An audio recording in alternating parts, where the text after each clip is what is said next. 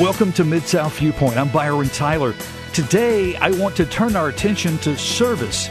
Service for God's kingdom right here in our city. Don and Linda Gilbert started a ministry in the Orange Mound community of Memphis called Kingdom Community Builders. Recently, on a Sunday morning at High Point Church, Don shared this journey to start the work. Now, I don't want to say much more except to ask that you please listen with an open heart. Listen for what God may be calling you to impacting this city by being intentional and driven by a passion for the gospel. Here's Don Gilbert.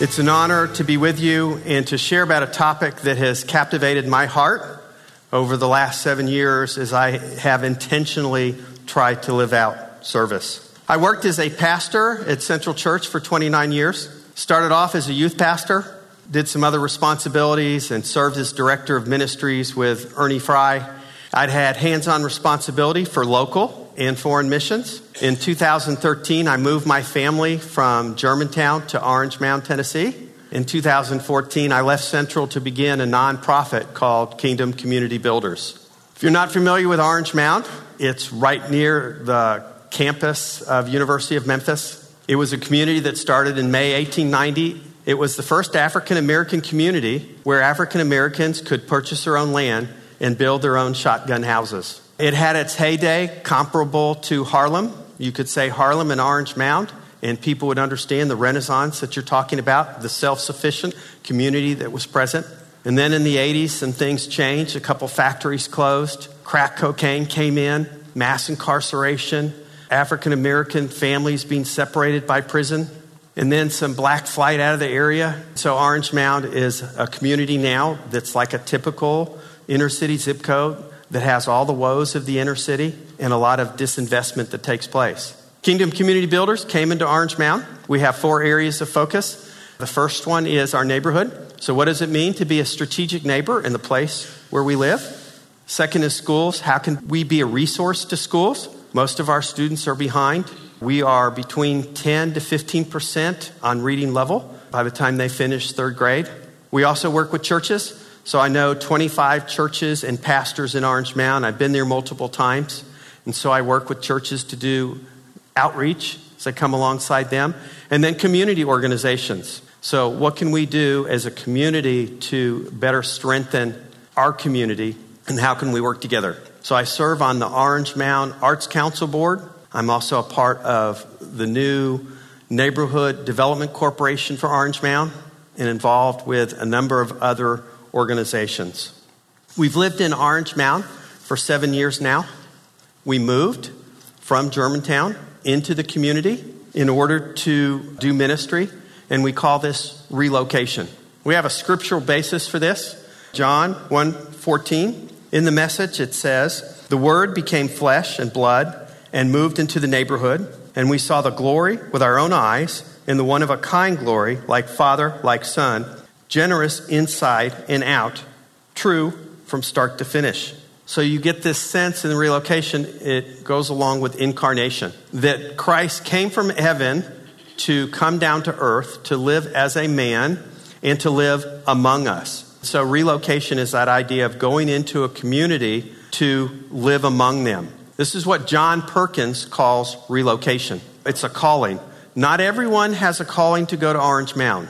But my wife and I felt that that's where the Lord was leading us. You go into a new community, you get to know the people. We shop locally. We go to the hardware store, to the Superlo. I go to community events. I meet with people in the community, new friendships, all the things that you do to get to know the people in your community. It was important for us to move to do that. When you come into a community and they don't know you, you have to have that relational capital that says that I care. My wife and I moved after our kids were in college, and that was helpful. We did not face the problem of would we send our kids to school in the public school system, which the answer to that would be no, because we want our kids to have the best education they could, and that would not have been our school system. But the people in my neighborhood, the parents that I'm around, they have that same desire that their kids get the same, the best education that could be provided, but they don't have the finances to make that affordable. When we moved into Orange Mound, we came across a number of barriers. what I call invisible barriers. One of those barriers was this mistrust. Who are you? Why are you here? What are you doing here? How long will you be here? What are you getting from moving here? So these are areas of mistrust that we continue to work through. In our community, there hasn't been a white evangelical church embedded. In that sense, the people in the community wonder where is the evangelical church? Where is the white suburban church? Do they not care about the issues that we face? And their experience of the church has been turkey Christians that come in and bring a turkey, and then the next holiday bring a turkey, and then you don't see them for a while, or what we call okie dokie. So here's a church that'll come in and say, Hey, we want to go into your community and we want to do an outreach and show you how to do evangelism and give stuff away and then share the Lord and get people saved. People will come, there's some free stuff, and they'll go, Oh, got some stuff for us, okie dokie. And then they walk away. And so that perception is that the church really doesn't get it or the church doesn't care. And so that's what happens in our community. To share my story and how I got involved in inner city ministry, I have to go back a little bit. I became a Christian when I was a senior in college. From there, I went to seminary at a place called Candler School of Theology. It was a Methodist school, liberal. I didn't know that until I moved to Memphis as a new Christian. Here's a seminary. I came to Memphis and ran into all types of evangelical strains that I just didn't know existed. Somebody asked me if I was saved, born again. I thought, what does that mean? Never heard that in seminary. Tells you something. But I got evangelical roots in Memphis and began to understand the gospel. Right around 2010, I began to get involved with the Urban Summit, a conference put on by Larry Lloyd with Memphis Leadership Foundation with city leadership. It was a conference about how you engage the community you live in. So we talked about immigration. We talked about incarceration. We talked about education. We talked about racial reconciliation. And so those were things that awakened in me this conversation about what am I doing as a disciple to have an impact upon the city where I live. I began to read by John Perkins about everything he wrote. I looked at other authors and I began to understand that there were some things that I was missing.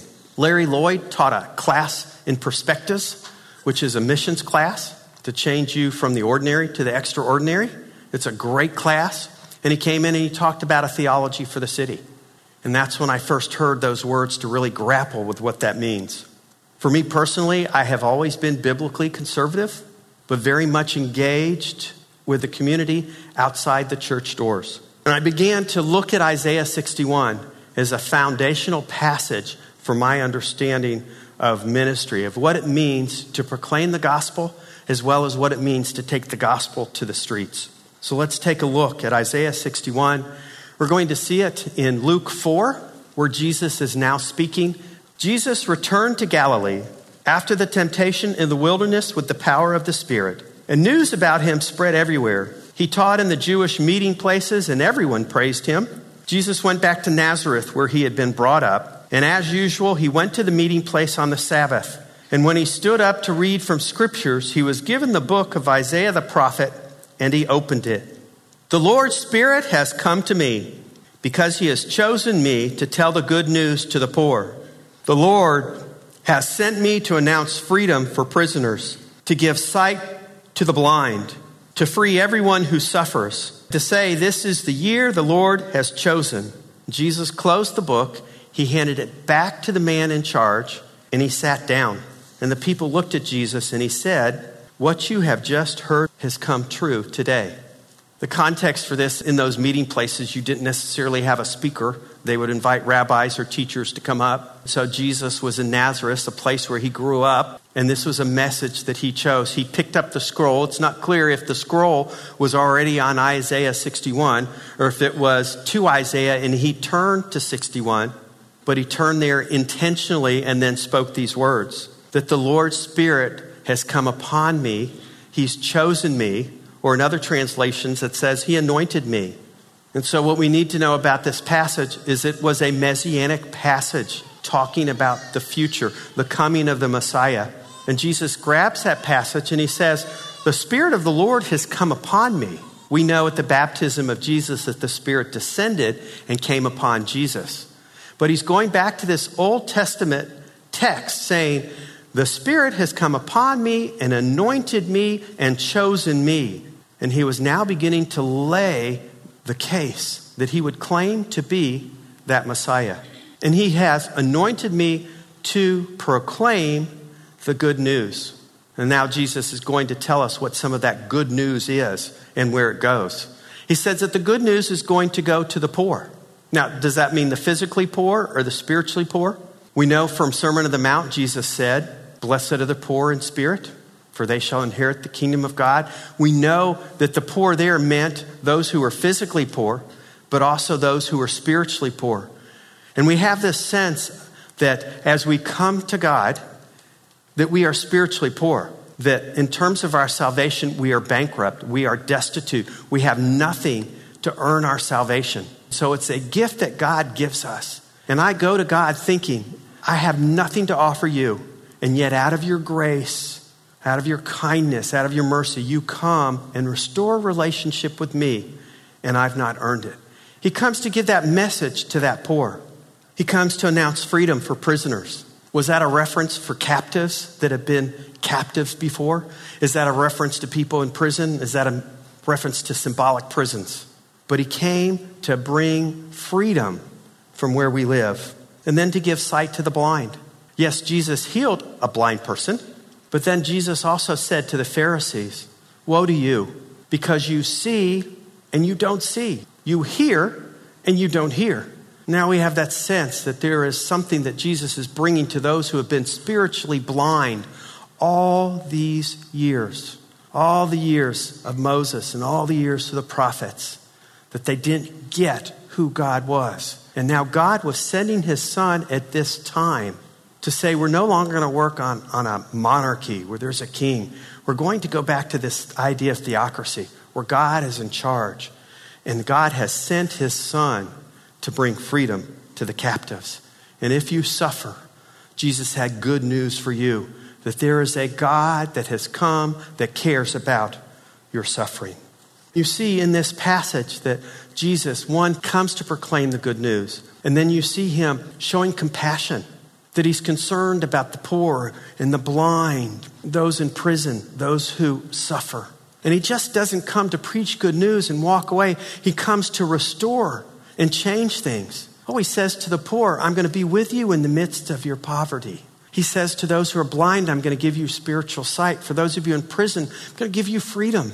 For those of you who suffer, I'm going to restore some of those areas of suffering for you. And then behind that all is this idea that he's going to correct the way things have been. He's going to correct things that have not been right nor just. He's going to confront injustice. So Jesus grew up on the scriptures, which would have been the Old Testament, and he would have been intimately familiar with the prophets the major prophets, the minor prophets, Isaiah, Jeremiah. You pick up the book of Isaiah, and you can't help but see the constant concern for injustice that was in the land. Not just in the land from foreigners, but in the land from the own people, from the Jewish people, from the priests, and the things that they did in the temple. And so Jesus comes in the midst of this good news to say, I'm going to name injustice and I'm going to correct it. I've always had a heart for foreign missions. I've been around the world two times. My wife was not the same. She wasn't willing to go to another country, but she was willing to go to downtown Memphis, into the inner city. She worked at White Station, she worked Young Life, so we both had a heart for the inner city. This was a move that we both decided that we would make. My friend Noel Castellanos has a book called Where the Cross Meets the Street. And in this book, he sets out a theology for how we as disciples are to view our city. So the first part covers the word incarnation. It's that idea that Jesus has come from heaven into the world to move into the hood, our hood, maybe my hood in Orange Mound, your neighborhood, to move in and to live among us. And by living among us, he's able to listen to the people. He's able to hear the needs of the people. When I'm in Orange Mound, I've been exposed to things that I never would have considered. Never would have thought about what it's like to have bed bugs in your house what it's like to have your lights turned off, what it's like to have a person in prison, what it's like to hear gunshots on a regular basis, what it's like in elementary school to have somebody that you know that's been shot. When Jesus comes to live with us, to be close to us, the word proximity, and to walk alongside of us as a servant leader. There is incarnation, but there's also proclamation and formation. Part of proclamation is taking and making disciples. And that's what we do in the church. But following incarnation and proclamation and this spiritual formation is compassion. It's a demonstration, it's the gospel demonstrated in word and deed. And Jesus was full of compassion. If you think through to the Good Samaritan, you know the story where he's out on the road and he sees this man that's beat up on the side of the road. And the Good Samaritan, who was not Jewish, stops to help him. And so from that parable, we learn what it means to be a good neighbor and what we learn what it means to be neighborly, that you care about others. It's interesting in that story that it was the Levite and the priest who were too busy to show compassion to those who weren't part of the church people. We know Jesus lived a life of compassion. The best stories we have are Jesus interacting one on one with the woman caught in adultery in John 8, with the prostitute crying at his feet, wiping his feet with her tears and her hair, with Jesus who would go to that hated tax collector and bring him back into a relationship with God, with Jesus who would hear the bells that would say, I'm a leper, go away, and Jesus who would go touch that leper. Jesus who preached, who taught, and then went out into the villages to heal, showed that compassion. We start with the incarnation of Christ coming to live among us, proclaiming the gospel, becoming mature disciples, showing compassion. We go to restoration and development. A key verse that I want to show you here is Jeremiah 29 7. But seek the welfare of the city where I have sent you into exile, and pray to the Lord on its behalf, for in its welfare you will find your welfare. Now, the welfare comes from shalom. And shalom is a word that has tremendous rich meaning. Shalom means peace and harmony and completeness and prosperity and welfare and tranquility and permanence. It's a word that means flourishing.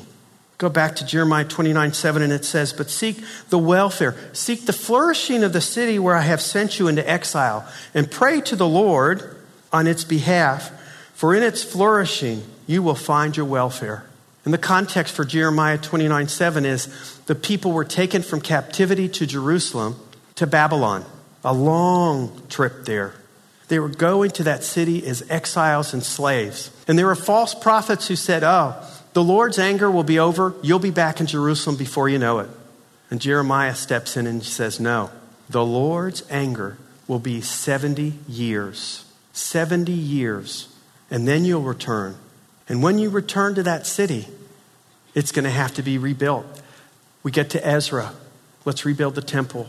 Zerubbabel, Nehemiah, who goes back with his heart broken for the city and goes to the king I'm torn up because my city lies in ruins. And so the king sends Nehemiah back with resources, he says, rebuild the city. And so here, Nehemiah goes back into the city and he finds a city that's been destroyed by fire. The temple's been ruined, everything's been knocked down. Now he has to rebuild it. He's going to rebuild the wall, which is going to provide protection and safety. He's going to go inside the city and say, What do we need to flourish? Well, we're going to have to make sure we have agriculture. We're going to have to get water. We're going to have to be able to produce our food. We're going to have to have roads to get where we need to go. We're going to have to do some infrastructure within the city. It doesn't say that, but how can your city flourish if you don't have those things? And so the community worked together to do those things. They rebuilt the temple so that it could be the center and pride of the city. And so there's an Old Testament example of Nehemiah coming to build and to restore the community so that its walls built in the center of worship, it could thrive once again. Following restoration and development is this idea of injustice. We live with broken systems. Some have said we have irredeemably broken systems. If you're an immigrant in the United States, you know we need immigration reform. If you're in the prison system, If you're a teenager in the juvenile justice system, we know that we need reform. If you're in our education system and you're not reading on third grade level, by the time you finish third grade, they are building a prison bed for you, the school to prison pipeline. And in my community, 10% of our kids are on reading level. Where are those kids going? What are they going to do? We know they don't have jobs. We know that they don't, in our community, have a pathway to own a home, the number one way to build your wealth. So we have broken systems. We have to address those systems. This is an idea of why we come to serve. We come incarnationally to bring the good news of the gospel. We come to make disciples. We come to bring the cross to the streets. This is what disciples do. We proclaim the gospel. We go out and show compassion. We build and develop. We look at injustice. We build for the shalom of the community. And this is what the Messiah came to do. This is the mission statement of Jesus to bring good news to those who are suffering, to bring hope. The gospel is the hope for women with unplanned pregnancies. Thank you to Life Choices. The gospel is the hope for the immigrant that comes into the country looking to thrive. Thank you, Su Casa. Oh, the gospel is for the homeless on our streets. Thank you, Memphis Union Mission. The gospel is for those who are disadvantaged, refugees, those seeking asylum from danger in their countries. Thank you, Asha's Refuge. Isaiah 61, this idea of the cross to the streets, Christian community development practices have influenced the core of what we do at Kingdom Community Builders. So, what does that look like for us? It means for us that we're proclaiming the gospel, we're sharing it. Our tutors have that freedom to build a relationship week after week with our kids pre COVID to share the gospel. We have large group events. We take our kids to church retreats. We demonstrate the gospel. We demonstrate compassion. We're meeting the needs of the people in our community. We have taken an abandoned building and started an art gallery. We took an abandoned lot and cleaned it up and are in process of making that a community space, what we call a pocket park. I'm involved in confronting injustice, talking, looking at the disparities, the inequities, and what can we do to address those things without violence, having conversations on racial reconciliation, becoming more immersed in those issues. What happens if we don't serve? There's a book called The Externally Focused Quest that asks the question what would happen if your church disappeared? Would people in the community know that you're gone? Would people in the city know that you're gone? Would they lament? Would they wail because your church has gone? If we as a church don't serve, then we'll have no impact upon our community. For you see, the church, we are the chosen ones. We're the ones to do the work of proclaiming the good news and demonstrating what it looks like. We're not holy huddles. We don't come in here to hide from culture. We're to be in the world, but not of the world. God's equipped us, Ephesians 4, He's equipped us to do the work of the ministry. And the church, along with government, along with parachurch, can work for the shalom of our communities. We take Christ to the streets not to do a service project. It's not to do a service project and gain points. It's because we, as the body of Christ, have a calling to serve and to impact the world we live in. I could bring somebody from Orange Mound, they would hear a gospel centered message. They could accept Christ, but then I'd take them home. And we would go back into substandard housing, substandard education, substandard economic opportunities. We are not called to just save people and then send them home. We're called to save people and have an impact upon the world that they live in. The difference between a social gospel of just going out and doing good deeds is where Christ is, and Christ is at the foundation. What I'm saying is we continue to preach the good news. We continue to help people understand that they're separated from God, that they need that relationship with God. What I'm talking about is that disciple who has been saved. What does a disciple do? What does it mean for me to follow Christ? I'm saved. I've got that part down. Can preach the gospel. But how do I live that out in the world where I am? God has a concern for the least of these. One of my favorite sayings We are redeemed to redeem others as redemptive agents. I've been redeemed.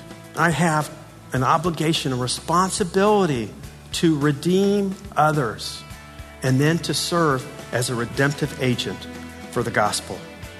The Great Commission, it's a command given to us. It's a go command.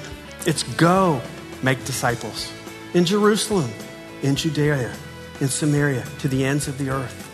And what I want to say in this topic of service and local missions, the city of Memphis is our Jerusalem. We have a responsibility and an opportunity to impact the city of Memphis.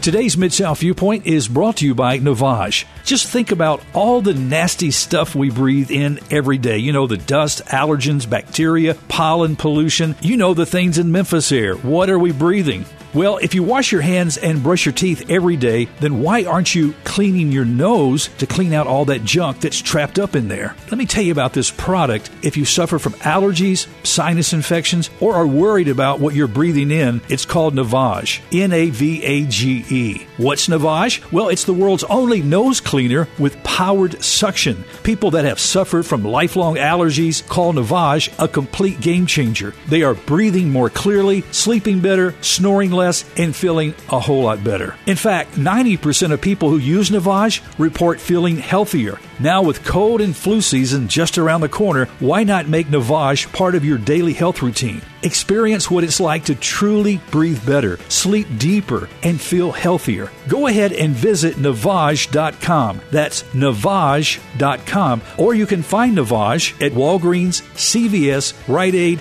Bed Bath & Beyond, and Target. Navage. N A V A G E.